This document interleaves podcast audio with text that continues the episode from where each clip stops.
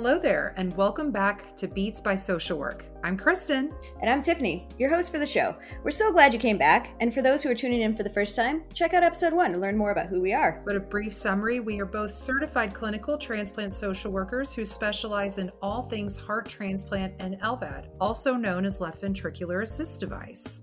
Our goal is to talk all the things transplant and LVAD from the social work perspective and to bring the human element back into the world of transplant for our fellow social workers and our patients, as well as professionals who may stumble in. As a reminder, we are social workers, but we are not your social worker. So we hope topics discussed here will lead you to further discussions within your own transplant team. Welcome back to Beats by Social Work. As you know, our goal is to bring the human element of transplant and LVAD from a social work perspective. Part of that goal is to raise awareness about resources and to educate our listeners, which may include other transplant professionals and even patients. So today we plan to do just that. We have an exciting guest, Lisa Yoder with Biomatrix Specialty Pharmacy. Biomatrix Specialty Pharmacy offers comprehensive nationwide specialty pharmacy services and digital health technology solutions for a range of chronic health conditions, including transplant transplant. They offer leaders and uniting leaders in the specialty pharmacy industry to improve health and empower patients and experience a better quality of life. The really interesting thing about Lisa, though, is that she also has a very diverse uh, history in her career in transplant, many different roles. So, Lisa, can you share some about yourself? Yes. Hello, everyone. So, I am a nurse and I started out working in a pediatric ICU and taking care of transplant patients. And that just kind of evolved. I've gone from pediatric pediatrics to adult as a liver transplant coordinator. I worked some in quality, all transplant, transplant education, and then I went into management for kidney, pancreas, and living donor. And so over about 20 years of my experience, I, in the recent history, then came over to Biomatrix, um, working for their transplant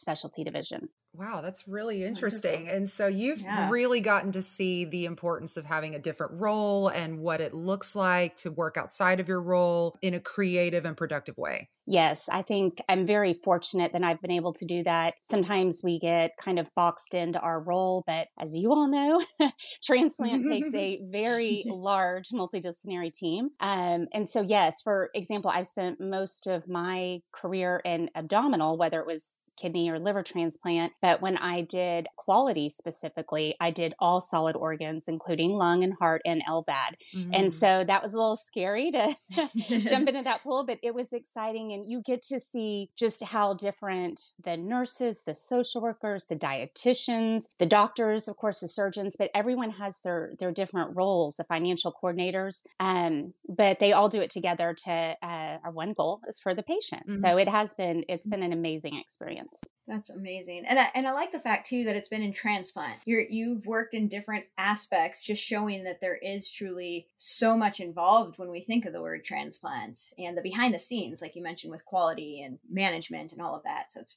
really yes. nice. Yes, and and even getting to see the differences between a very large program, a smaller, moderately sized program, and then also that pediatric aspect. In all cases, you're kind of helping take care of the whole family, but again, just mm-hmm. having those different angles and see seeing where each team member on the transplant team has to step in at, at different times and maybe a little bit more heavily in this particular population as opposed to the other. But, but yeah, it's been a fun ride. so, what do you want transplant social workers to to know when working with Biomatrix? So with Biomatrix, we are we um, cover the whole United States to help with those home specialty infusions.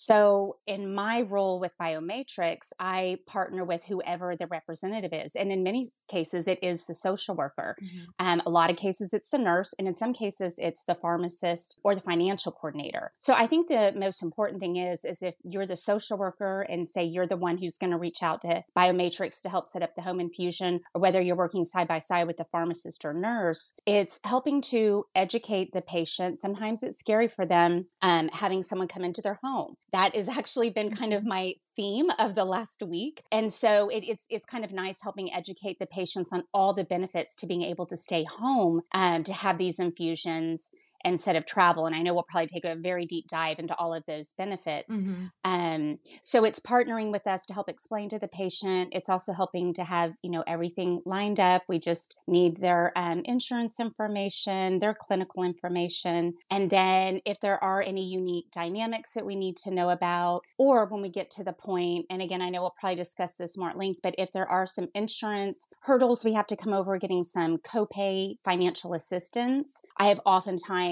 really appreciated the help of the transplant social worker mm-hmm. in helping again explain to the patient they're, you know, hey, we can do this. You just have to fill out this paperwork. And, you know, sometimes like, I don't want to do another piece of paperwork or I don't want to do that. But it's really mm-hmm. so simple and it can bring a copay down from $1,500 to $5. Um, mm-hmm. So I think just that partnership, understanding those hurdles that you face every day in the transplant center, we still face at home. Um, but it's really just open communication and, and us all working together to educate the patient and help them get the the home infusion if that's what's possible for them. Yeah. Now, so let's let's talk about insurance. I will say, as a social worker, insurance is one of my nemesis uh, mm-hmm. because I have had to learn so much about it, but yet it is so complicated. So, can you tell us a little bit more about that insurance aspect? Um, yes. Yes. So I, I will, you know, preface this with yes, we were not trained as nurses and social workers in, in insurance. Mm-hmm. Um, so I am very blessed that our multi, multidisciplinary team members at Biomatrix alone, we do have our reimbursement specialist. And so they've been doing this for years and, and, and in transplant as well. Um, so that's, that's a nice niche that we have them. But a lot of times it is the, if it's a Medicare case, it can be B versus D. So B pays for infusions in the hospital or in the infusion center, but we are a specialty pharmacy. And so we can only bill under D. Mm. And so some, you know, sometimes it takes a little bit longer with insurances to catch up on what's best. And they may not see that the patient has a two hour drive and they don't have the gas money or they don't have the card or they're caring caring for a family member or something. So that's a big hurdle. And then another one is the copays. Sometimes the insurance tries to dictate which medication to use. Mm-hmm. And we're mm-hmm. fortunate because a lot of these home specialty infusions, IVIG, for example, that's our primary one that transplant patients need for their immunosuppression mm-hmm. um, pre or post transplant. And so they can be very expensive, but we are fortunate that there's a lot of brands that, and sometimes though, the doctor and pharmacist are like, no, this patient has to have this particular one. Um, so we really kind of work with the insurance and we're going back and forth with the team saying, hey, you're saying you'll only cover these two, but maybe the patient really needs this one because of the percentage of, you know, sucrose in it or something. Mm. So we work with them on that. And then, of course, the copays. Um, some pharmacy brands, the drug brands, have their own copay assistance. Mm-hmm. Um, and since we do not sell pharmacies, we, uh, uh, pharmaceuticals were a service, we do have our own financial assistance program if the patient qualifies for that. And so we will let you know. And again, that's a place where sometimes they need to fill out a piece of paper for the either the pharmaceutical brands copay assistance if they have one, or the biomatrix ones that we provide and so then that way their copay it's it's doable. It you know i've seen zero dollars five dollars ten or maybe it is brought down from fifteen hundred dollars to twenty five dollars per mm infusion wow. um which is you know it's not realistic. And as you all yeah. know and, and everyone probably listening to this any immunosuppressive medication oral medications, as long as I've been in this field, are just extremely expensive if you were to pay mm-hmm. cash with no coverage. So, exactly. Yeah. Exactly. We have to work every angle.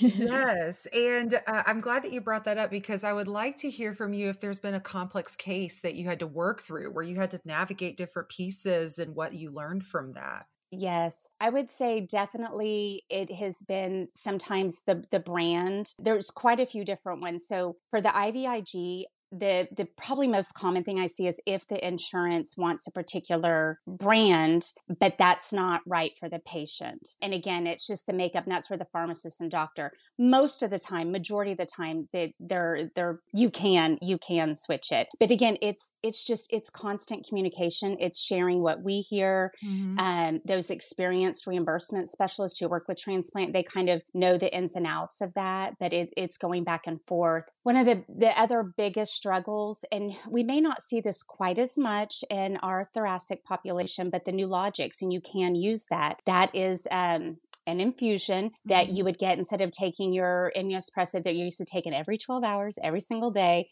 Mhm. you would get your IV infusion once a month. But if the patient has Medicare, that has been our biggest challenge for at least the last year, if not longer, for that Medicare B versus D. Mm. We will Okay. appeal, we will go through every step, Mhm. work with the team if the doctor needs to do a peer to peer. But there are times where they just they will not do it. As you all know, and I'm sure you've spent countless hours.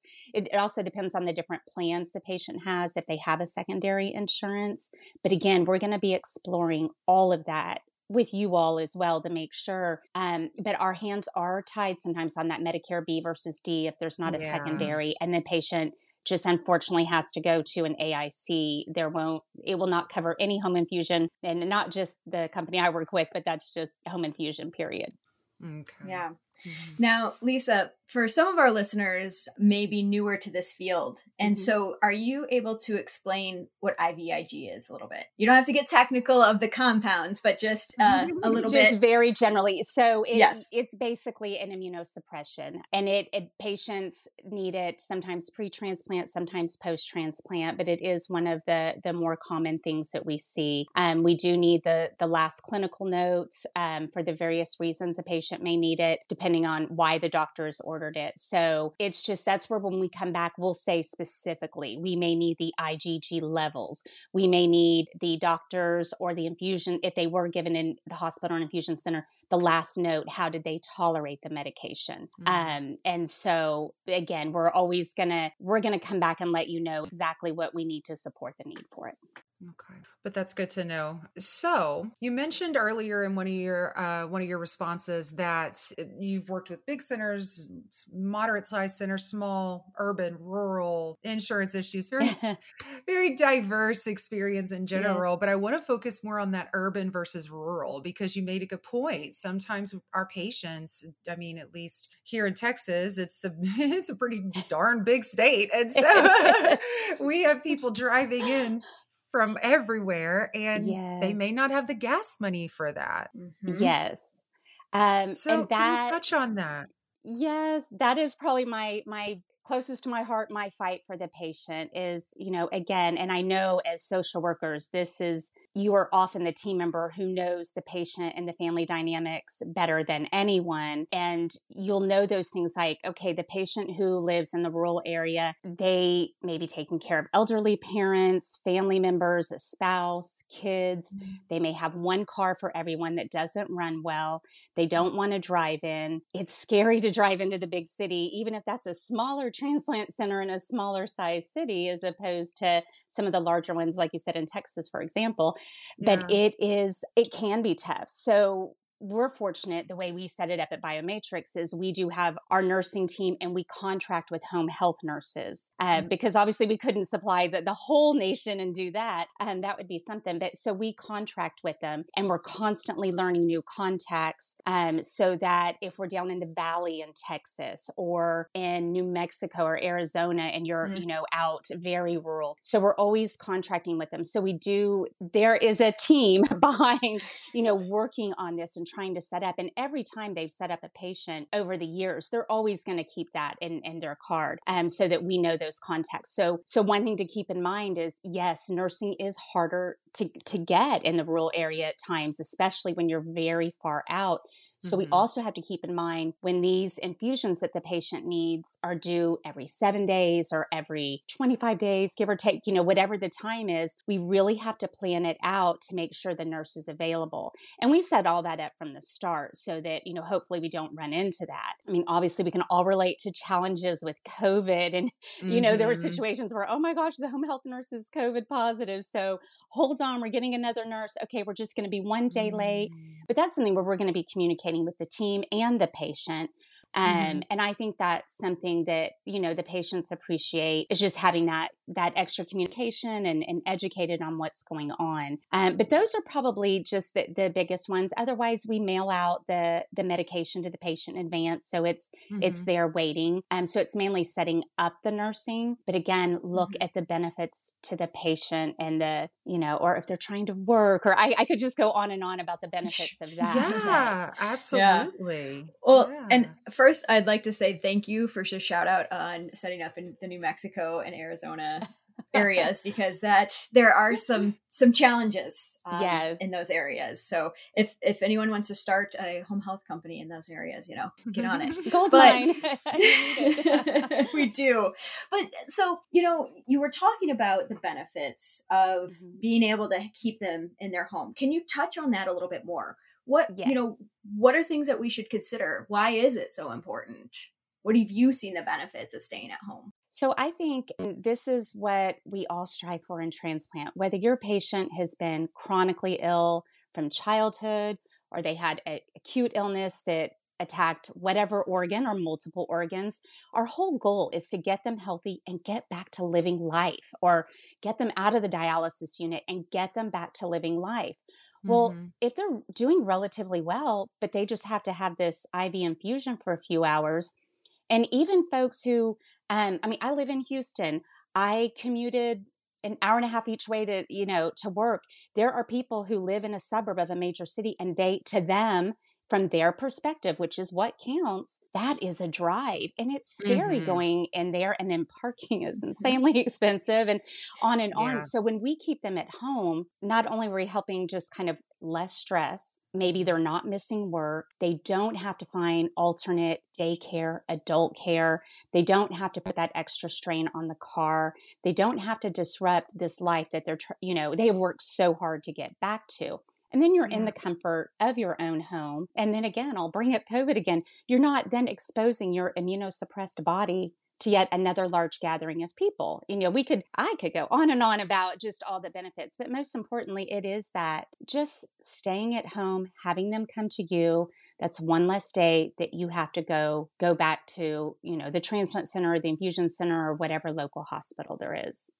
Mm-hmm. Yeah, absolutely. And so, um, one of the things that we had talked about um, at the conference, and we've also talked about it here, is working with that home health agency, working with the infusion center in the mm-hmm. home, and how that collaboration looks. Mm-hmm. So, but the question that I have is how how is the team or how does the team perceive that report back of how the patient's doing, how things are going, what you're seeing in the home? How does is it perceived as collaboration or how do you maintain it as collaboration? Is more my question. Right.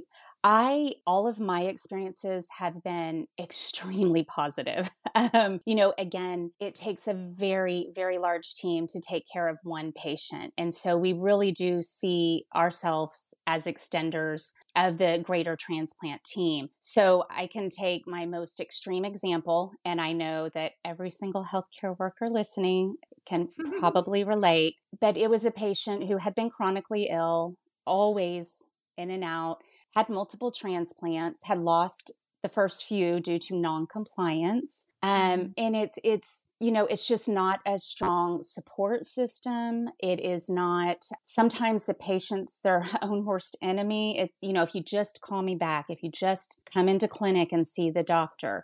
And and so i know we've all had those and it can be so frustrating as a healthcare worker but you still you're like i'm not going to give up on you. I'm going to keep trying and so yeah. we do partner with someone to care for a patient and um, with that situation. And the home health nurse so again we will partner with local home health nurses and this was in a rural area so it kind of incorporates everything. And there was a lot of concerns. There was some um, drug paraphernalia around the home. Um, mm. this patient had been difficult to schedule and had missed a, a dose or was late um, and so they report back to our biomatrix team because we our setup that's how how we do it. We collaborate with them and they bring it to us and then i will immediately and, and we of course vet it you know and ask questions and there's that conversation well what did you see? We try not to have any hearsay but just like you would document in the sure. hospital this is what i saw x y and z. And then we mm-hmm in turn share everything with the transplant center. So whoever our contact is, and here's our concerns on this day at this time. The home health nurse arrived. She noticed XYZ. The patient appeared to have this, that, and the other. And at that point, and again, is that going to be the social worker that has the best relationship? Is it the nurse? Is this a really mm-hmm. special patient that the doctor's like, this is my baby, I'm calling him? But then the transplant center is, you know, typically going to beyond that real fast when we have those kinds of concerns. And then we just continue to collaborate and we will always share back and forth. And then the transplant center too will let us know, okay, hey, it's been a week. I finally got a call back from the patient. And it is, it is a true team effort, just as I always experienced as a nurse, usually with the social worker, the two of us would both, you know, team up and try and get that non-compliant patient in. It's kind of, we do the same mm-hmm. biomatrix in the transplant center. So right now that case, you know, we're getting the patient the medication that they need. Mm-hmm. But, you, you, know, there's a lot of concerns with noncompliance and again, losing the organ, which is the last thing um, we ever want to happen. But, right. Yeah. Exactly. So, Lisa, we have to ask what keeps you in the field of transplant? and how do you avoid burnout from cases like that yeah. from from you know you have that what what do you do to to prevent that just keep that passion I think you know anything anyone does in healthcare, you're always going to have that patient that just breaks your heart because everyone wants to help them but themselves. And of course, it can really, really cause burnout. But for me, I would then have to focus on all my other patients who you know were just amazing we'd have great relationships or you know currently and and and where i'm working now we helped a college student she had her first semester in college and we had to bring her infusion to oh. her dorm. I mean, it was, but she was, you know, bound and determined to be a young adult and go to college. And we were like, okay, we can do this. You know, we all had to pause for a second. Can we give an infusion and a, a dorm or whatever? But, you know, you think of those things and those good feelings overwhelm you yeah. and and they make up for it and you're you're always going to have that patient that the whole team is pulling for but you have to remember you know there's so many different sayings where 10% of the bad and takes up most of the time the 80 you know these different things but you have this whole population of patients who are fighting for their lives still waiting for their organ and you know that yeah. your expertise your heart your care you're you're you've got to be there for them and so for me, the way I avoided burnout was I was kind of ever evolving and ever changing. I'm fortunate that I, where I lived, I was in the Texas Medical Center and we have multiple transplant programs um, here in the city. And so a lot mm-hmm. of times you do, you'll have doctors or surgeons go next door or your friend or your manager, or you had a growth opportunity. And so that's what I did. I still stayed in my same realm, but for me personally, by trying to do different things, it helped. I mean, just like you guys doing this podcast. And I think there's there's always something more you can do. There, there's never going to be enough in mm-hmm. anything in life. But you exactly. just have to find that niche that that keeps you excited. And whereas i thought for a long time i'll never leave transplant. And then i came mm-hmm. over to this role and i'm like but now i'm i'm able to work. Our national director was also a transplant coordinator. So i'm like okay we get it. You know we have these people that know transplant and now i'm able to help just in a different way. And it's it is exciting. It makes me feel good. Mm-hmm. And I love that. I can do so much more. Like like this, you know, I'm more than a social worker. The social workers listening, they're more than just a social worker. We all have skill sets and being more than a coordinator, being more than just a nurse, eh, all of those things. Yes. And finding your niche in transplant and how you can make it better. So I like I, that. I Thank agree. For- yeah. And if anyone ever needs ideas, you know, again, you think about what what is that patient population that pulls at your heart is it the transplant olympics is it do you want to go back to the roots of some of these chronic diseases you know for heart health or this that and you do the walk you do your local this and then maybe you want to get involved in that or there's so many neat mm-hmm. places mm-hmm. around the country where they have special homes you kind of think the classic old one ronald mcdonald house for kids you know these housing things you can volunteer there a lot of vas have those i mean there's always there is there's always something and you're always going to learn more too. You know and it's kind of funny you say that i actually just got one of um, the biomatrix newsletters oh. in my email this past week and i had meant i had seen at the bottom advocacy work that you guys are involved in and so you know just even within your home infusion specialty pharmacy yet you guys are involved in advocacy and that's mm-hmm. uh, something that we are also very passionate about yes incorporating into transplant. So I, I just think that's great. Absolutely. So we have one more question for you, a little curveball that we like to throw at everybody. Okay. So so we always do um, a check-in with ourselves, with anyone we have on the show. And it's kind of like an impromptu Likert scale. So Okay. basically, a scale of one to five, or uh, as you'll soon see, very different. Um, um, but just how you're doing. And so, metaphorically, Mhm. on a scale on a scale of setting up IVIG in the smallest town of Idaho on Medicare only to setting up a home infusion with full family support, Medicare A, B, D, and TRICARE for life as a secondary, where would you find yourself? As as the provider or as as you as a person on this fine Saturday let's go with the Idaho small tiny town IVIG with Medicare and we're going to say that plan's going to cover it 100% with zero copay. okay, so so the challenge, but with the hope. yes. All right, I like it. perfect. Okay, Tiffany, your turn. Oh wow. I would say I am commercial plan that we haven't seen before. And so it could either go really well or it could go really bad. And we're just still oh, waiting for insurance off. there you go. Kristin, how about you?